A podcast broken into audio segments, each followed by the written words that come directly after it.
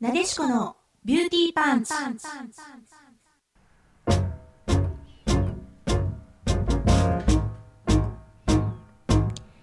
皆さんこんばんは。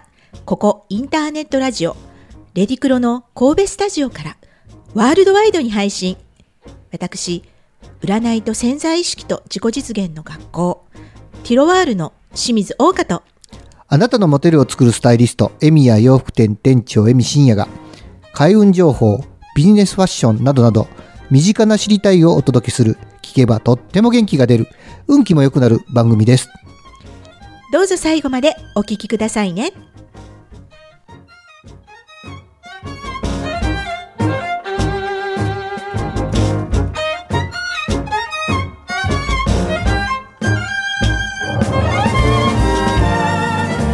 はい、こんばんは。はい、こんばんは。1 1月11日の放送ですね。18、18ちゃいますか？あ、18か。18か。失礼しました。18ですいえね。いえ、はいもうね、あの、皆さんお元気でいらっしゃいますか？はい。松の、松の内も明けまして、明けましたね。はい。はい、もう正月気分も皆さんどっか行っちゃってますけども、はい。はい、うんどうでしょう？はい。あのーね、うんあーこう収録時が収録はね、えっ、とようやく開けてから初めてのそうそうそうそう。今年収初めて録なんですよね。1月今日はえっ、とよ、はいえー9日か。昨日がねす、あのーはい二十歳のはい、そうです。お祝いの日はい、そうそうそうそう。ね、まあえみさんのお嬢さんもそうですね。おか。おかげさまで、あの、20歳になりま、なまだなってないあーおめでとうご実はね。ざいます。うん。まだあの、実は早生きなんで、うん。もうちょっと、もうちょっとなるのは先なんですけど、それでもまあ、はいあの、二十歳を祝う会に参加することができまして、うんうんまあ、あのーなんていうんかな、あのーまあ、親として、はい。あのー振り返るとめっちゃ早かったですね。あっという間でしたけどね。そうです。そうですか。そうです、あっという間でしたけど、まあ、はい。そ時々はいろいろあったんですけどね、やっぱり振り返るとあっという間で、まあ、無事、うん。無事この二十歳を祝う会までたどり着けたのは本当に周りの皆さんのおかげやなと思ってまして、はい。はい。本当にいろいろ関わっていただいた、次女にね、関わっていただいた皆さんありがとうございますと。まあ、あーフェイスブックに素晴らしい書いたんですけど、うんそういうことでね、これからまたね、はい。大人の女性としてまた引き続きね、うんお願いしないかなと思っております。はい。はい。あの、でも、ええ天気でよかったですよ、本当に。うんうん、そうですよね。うんいい天気でしたもんね。素晴らしい天気でした。寒かったけど。うんうんうん。はいえ、はい今はそのなん今っていうか前も昔もそうかもしれないけど、その二十歳を迎える年とか、もしくはうんなんか迎えて迎えた後？みたいな感じ。あ、早生きだからか。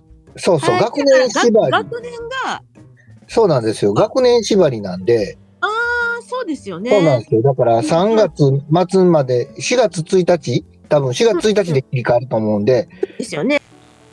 1日までの子が、えー今、あの、おそらく今回の成人式来てるの。で、えー一番遅い子は4月1日までまだ払ってそうですよね。そうですよね。はいなるほど、そうなんだ。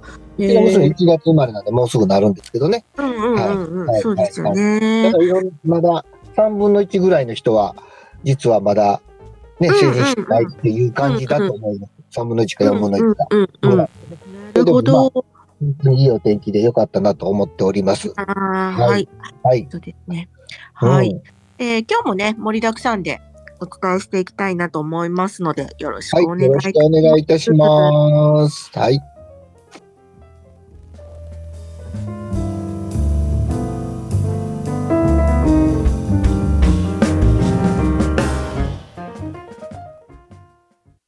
ファイト一発桜花の幸せ八分咲き女の宴コーナー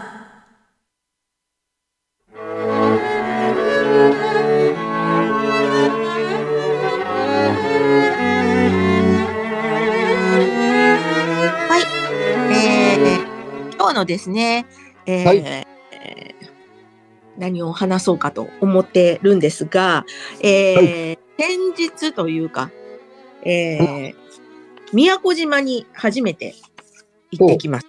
行ってはりましたね。はい。はいはいえっ、とね、5、6、7、2泊3日行ってきたんですね。お正月明けの。うん、お正月明けの。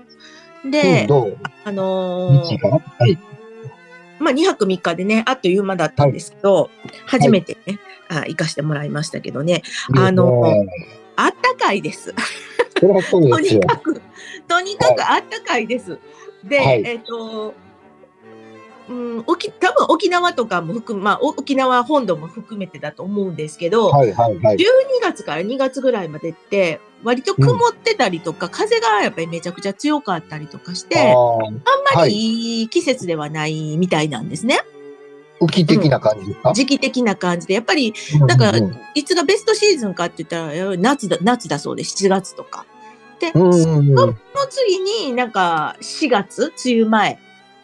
で、はいえっ、と、秋、秋、まあ10月とかがいいそうなんで、まあベストシーズンなかったんですよ。だから天気大丈夫なのかなと思ってたんですけど、あの、はい行った時から、まあ滞在してる期間は、本当に、はいあの現地の人も昨日まで天気悪かったんですけどって言う言ったぐらい天気がすごくよね。だからよ、く天気めっちゃ良かったんですよ。ああ、素晴らしいんじゃいないですか。うん、うん、旅行ってそれで、うん。ね、旅行ってそれですごいか変わりますもんね。そうなんですよ。すごい変わるんですよ。なんでもでしょうけどね。う んすごい変わるんですよ。だからすごい天気、まあ良くて、最後がちょっと曇りかなぐらいの感じだったんですけど、基本的に天気はすごく良くて、で、はい風もそんなに、んまあ、あなく、みたいな感じで、で、はいあの、何がいいかっていうと、結局天気が良くなかったら、えっ、と、うん海の青さがやっぱり変わるじゃないそうそうか。特に沖縄はね、うんうんうん。私はそれをそううん。期待していってるから、うんうんあうんうんの良かったなと思いましたねな。るほど。とにかくすごい海がもう海の青さがすごくやっぱり綺麗っていうのかな、はいエメラルドグリーンとかじゃなくてなんかこうアクアブルーみたいなね、そうですね。うん。うん下がもう白いので白い砂で、三うん、白白いのでだから砂綺麗で、そう。で、あの、空が青いから映るんですよね、あれね。そうなんですよ。そうなんですよ。空が曇りやったら青くないんですよね、そうです。やっぱりお日様ね。お日様の日の光でね、こう、はい。水の色がなんかこう見えか見え見え方がねやっぱり違うっていう感じで、はい。でえっ、とまあ気気温もね20行った時24度ぐらいだったんですよね。はいだから、まあ、ブラウス1枚とか T シャツでもいけるみたいな感じでねあの、はいここは本当に1月なのっていうぐらいの感じでした。で、はい。あのいいですね。うん。でね、私、あんまり沖縄、ま、まあ、あの、宮古島も含めて沖縄じゃないですか。これイメージですよ。イメージ、なんか沖縄って私、あんまり食べ物が合わない感じがあって、はい。なんていうのかな。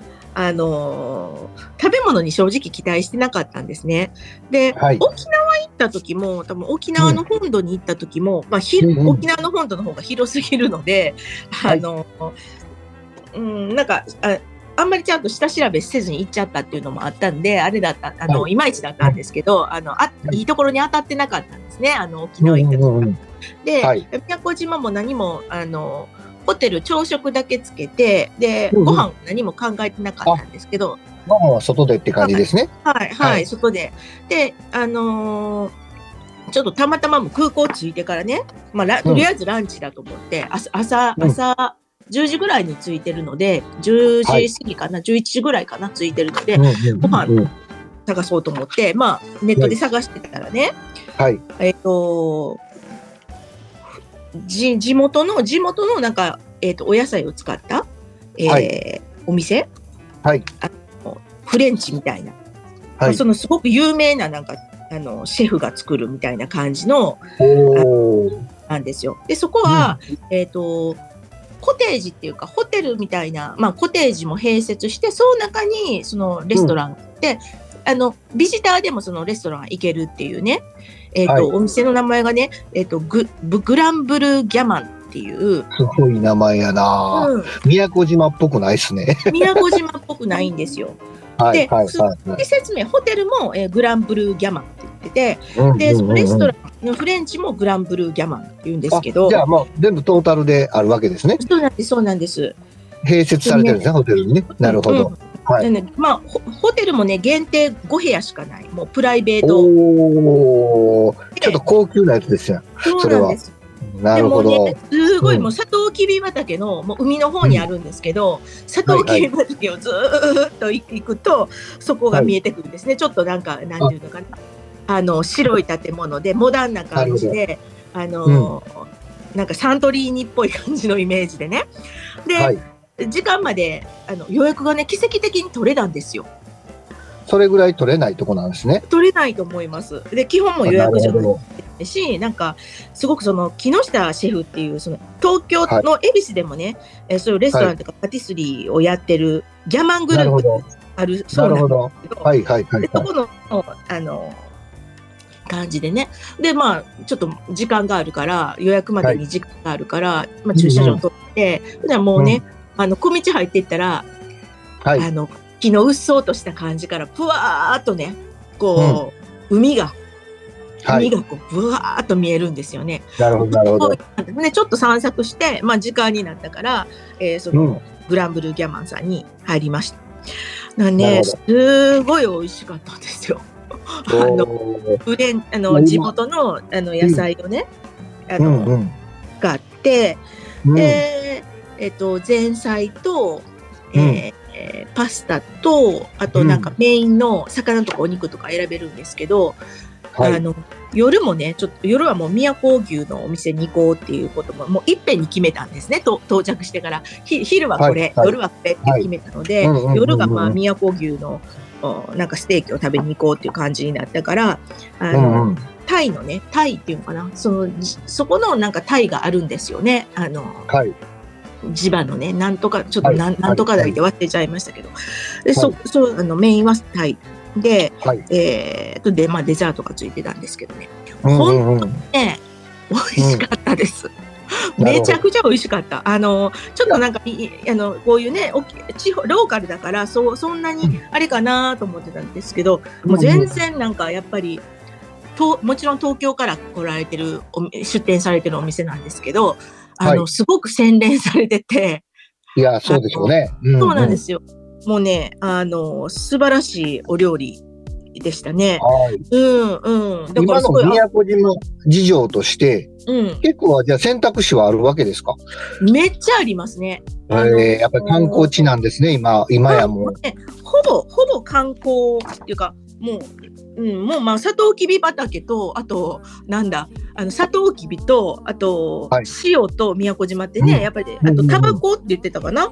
タバコと、そうん。はい、で、あとは。うんうん。あと、なんかまあ、メロンとか果果物とかもありますけどね。はい、あんまりこっちに宮古島のメロンとか入ってこないですけど、で言うと、やっぱり観光でしょうね。で、ですね。あのー、ダイビングとね。うん。で、観光もね、そう、マリンスポーツ。で、観光もすごい、いまだ、いまだに、こう、言ったら土地があるので、こう、作ってる、あの、新しい大きなホテルとかね。建設中なんですね。うん。うん。まあ、すごく、あの、もう本当に観光地ですよね。はい、でも、そのすごく観光地なんだけど、すごくなんていうのかな、こう、荒らされてない感じはあります。うん、まあ、そうですよね。本島とかに比べると、うんとね、離島になるんで、うん、あの、そういう意味では、まだ海も、海も綺麗しね、いいかと。そうなんですよ。海も綺麗し。ダイビングを昔してたんで、最近行ってないですけど、うんうん、ダイビングをしてたんで、うん、その頃行ったことしか覚えてないので、うん、多分ね、もっと変わってるみたいです。だいぶ変わってるだいぶ、だいぶ変わってるって言ってました。僕ら行った時は、ど田舎でしたからね。うんうん。あ、すごいね。あの、すごい田舎な、田舎なんですけど、だけど、うん、あの、やっぱりこう、こう見どころが結構あるという、うんうん、お店とかは全然困困らないです。宿泊とかはもう民宿しかなかったし、あ食べるとこは居酒屋やったしって感じなんですよ。それ何年前の話という話ですけどね。うんうん、えっと、もう30年ぐらい前ですからね、僕行ったんが。だから最近全然行ってないので、いや、もうすごい。そういう話を聞くと行きたいなと。うん。あのー、楽しめます。私はほら、潜らないから、あの、うん。そういうマリンスポーツをせずに行ってるので、まあ何楽しむってだと自然と、でもやっぱり便利さも必要じゃないですか。っていうとね、あの、そうだな、私が泊まったとこはシギラグループっていうね、シシギラセブンマイルって言って、その、大きなそのシギラマイ、シギラグループっていうところが、えっ、と、こうえーやってる、こう、リゾート、リゾート地があるんですね。で、そこにすっごいホテルがもう海沿いなんですけど、いろんな、こう、えっ、と、コンセプトのホテルがブワーって、あの、できてるんですよ。へそれがもうそこもすごく、うん、もう、いろんな、いろんな、いろんな会社のホテルが並んでるんですか、そこいろんな、の場所にシシギラグループって、シギラグループが運営している、まあ、シギラリゾートっていう感じで、い、ろんなホテル。そのフィギュラグループがいろんなホテルを持ってあるわけですね。そうそういろんな持ってるんです。コンセプトの持ってるんです。です。すごいな。でそれが、うんまあ、いろんなビラタイプとかね、すごく、はい。えっ、と、高級ラインのものとか、割とカジュアルなものとか、なんかこうグループでも泊め泊まれるようなところとかね、はいそういうものもありますしね、はいあの、あの、ヒルトンとかも最近できてますし、まあいろんな、だからうん結構、あの、すごく便利になってますね。うんうん。今ネットでね、そのホテルの情報を見てるんですけど、本当真っ白なホテルですね。そうなんです、そうなんです。そ、そこのね、ねあの。ブルー、ブルーギャップ、ブルー、うん、うん、はいあの、ギャランブルグランギすごいブルャップね素。うんうん。ここはね、ここはランチで行っただけなんですけど、泊まったとそうかこシギラ、シギラのとこだったんですけどね。そうかそうか、泊まったホテルではないんか。ここはレストランとして行かれたところそうなでなんんですよ。すね。レストランも素敵ですね。バーもあって。そうなんです。んでね、あの、夜はね、あの、はい有名な雪塩って塩のはい。雪塩、はい。ブランドあるじゃないですかあり。ます、あります。はうんうんそこのね、えっ、と、雪塩がや、系列がやってる、えーうんステーキハウス。お肉屋さん。はい。お肉屋さんですはい、ね。はい、はい、はい。これ石垣島も宮古島も、あの、両方お店があるみたいなんですけど、ここもね、もうすごく、えーうんあの、うん、あの、や焼きはる食、あの、シェフの方も大阪から、おもともと大阪からやってこられてる方なんですけど。なるほど、なるほど。宮古島ですけども、そういう形なんですね。そうなんです。沖縄といえば、雪雪塩か、ぬちマースかですもんね。そうなんですよ塩といえば、そうなんですよ。だから雪塩がやってる。そうなんです二大塩ですもんね。はいでね、二日目の食事が、本当ローカルの地元の、えー、一貫50円のお寿司っていう、あの、お店に行きました。今度はまたガタッとすごい、また。そうそうそうそうあの、ローカルのねあの、一貫50円なんですよ。まあ、あれですね。スシローとかの寿司の一貫出しですね、要はね。一貫出しみたいな感じなんです。でもまあ、200円ですねそうですね。うん、で、まああの、そう大将一人でやってて、本当にあもう、握って本当に、うん、握ってくれはります。えーすごい、それはすごい。うん、でも本当に空港の近くなので、全部のネタではないですけど、あの自分で釣ってき、き 自分で捕まえてくるお寿司。それはあるでしょうね。うんもちろん。うん。うん、本当に、本当にこううんどこにあるのっていうようなところなんですけどね。どこにあるのってわ普通は気がつかないようなところに、あの。うん、うん。はい。そうなんですよ。まあ、そまあ、そんな感じで、食事はね、結構、あの、良かったなと思いました。あの、食事。うん期待してなかった分、まあ、急に決めたんですけども。はい、なるほどですもね。うちょっと気に入りすぎて、かなり気に入りすぎて、4月も行行こうかなっていう感じですね。はいあの宮古島人気ですね。石垣宮古島今人気ですね。沖縄ではやっぱり。うんあの、うん本島はどうしてももうね、海も荒れてるし、やっぱり街になっちゃってるので、やっぱりこうんうん。う、いい日常感は味わえないんでね、やっぱりリゾート感はやっぱり離島ですね。そうですうん、いいですね。はいうん僕もめちゃめちゃ行きたくなりました。はい。で、まあ、今安くい行けますしね。多分、エミさんの30年前とかより今、安く行けます。はいお。そらく、すごく安く行けます。なんか直行便も結構出てるみたいでね、宮古島。はい。はい関関空からですね、私は関空から乗りましたし、多分神戸空港からもね、出てますよね、確かね。多分神戸空港からスカイマークかな、直行便があると思で、そううんです、そうです。あ沖の縄、本島と両方あると思うんで、宮古島非のね、非常に便利にはなってると思い下ます。下地島空港がね、あの宮古島の、あの、北のね、端っうんうん下地島空港がありますから、い多分そこですよね。うんうん、もうレンタカー借りてって感じですよね。そうですよね。いいですね。はいまたちうんょっと、うんぼちぼち動かなあかんなとうん思っています。骨休めするのにはいいでよかったです。はい。はい、ありがとうございます。い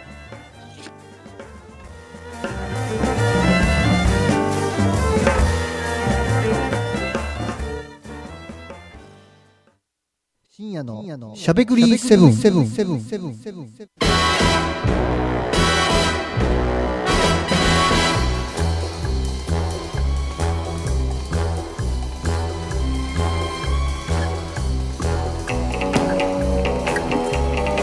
はい、こんばんは、えみちゃんでございます。皆さんお元気でいらっしゃいますでしょうか？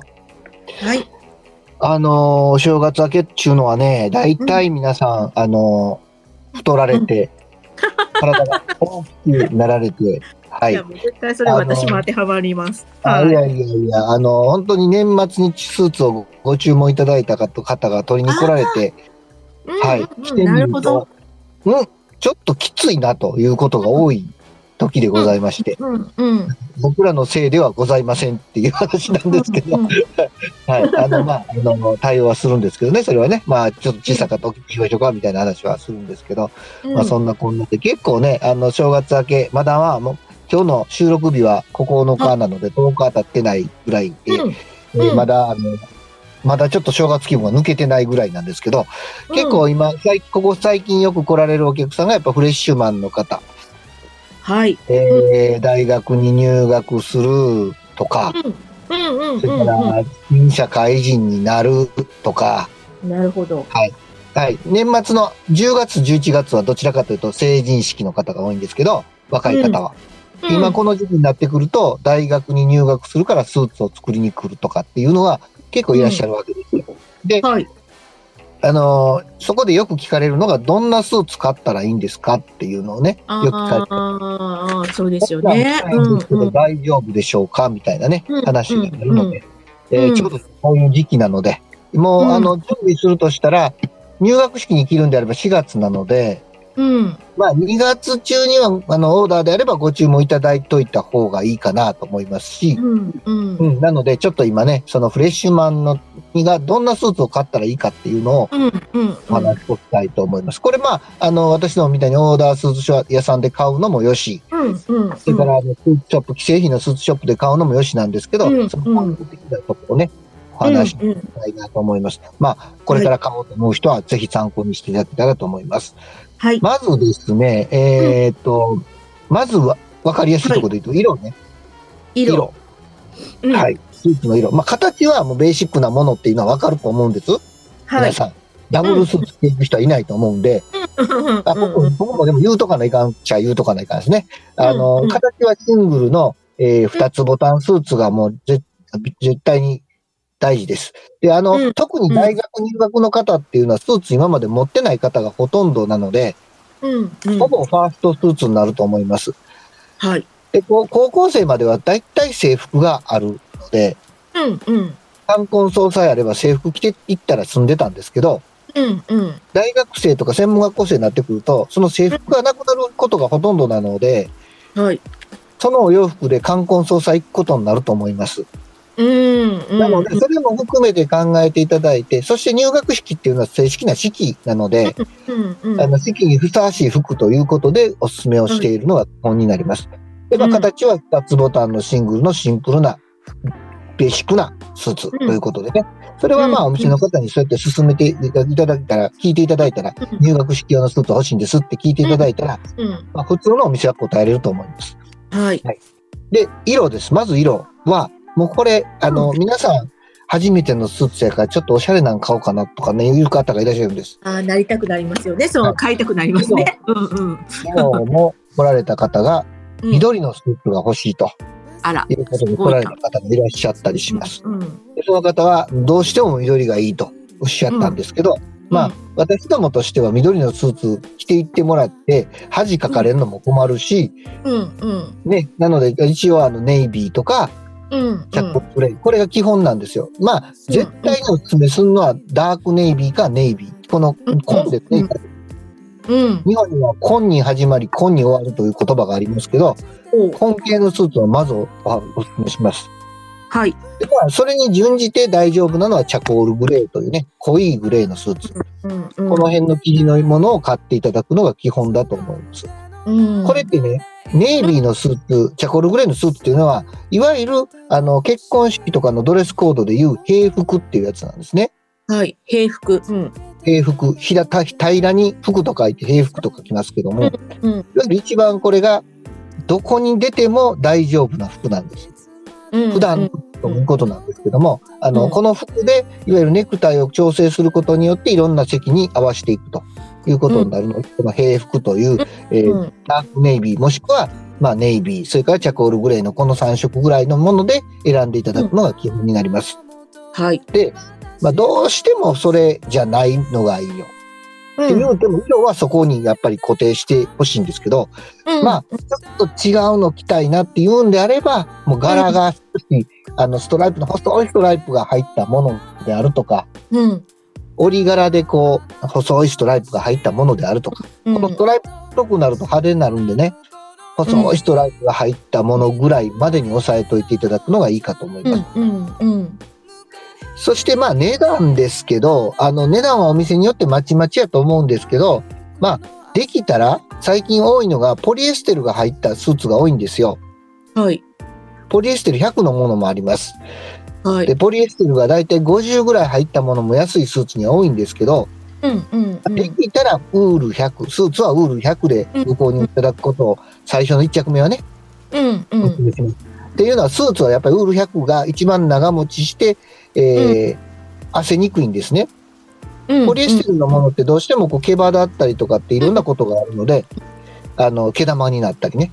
なのでうん、劣化しやすいので、まああまり着ないとはいえ、やっぱり最初にウール100着とくことによって、あ、スーツってこんなもんやなっていうのを分かっていただきたいので、ウール100のものを選んでください。あうん値段は店によってまちまちやと思います。ウール100でも。はい。で、逆にあんまり高いもん買わないでいいです。最初やから。あの、ツヤツヤな光沢があるやつを着て入学式行くとか、そんなことはしなくていいと思うので、うん。まあ、あの、質実合計に、あの、適当な値段のウールのスーツを買っていただくのがいいと思います。うん。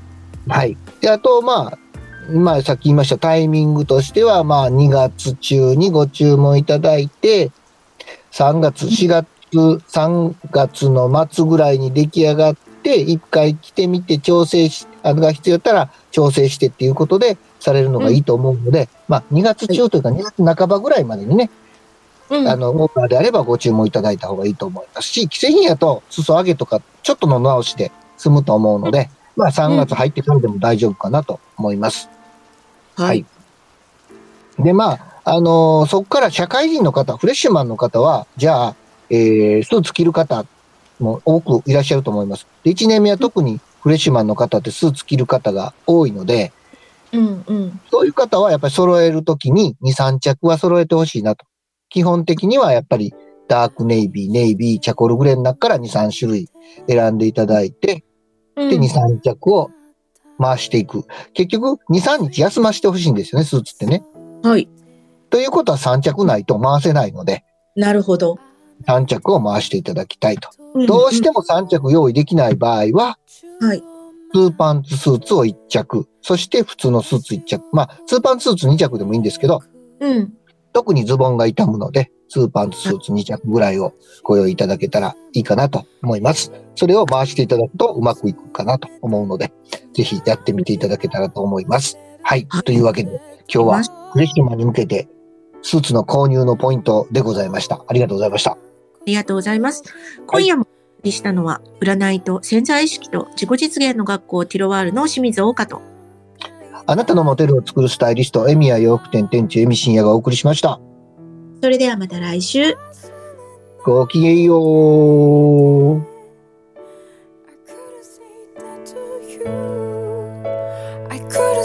goodbye, my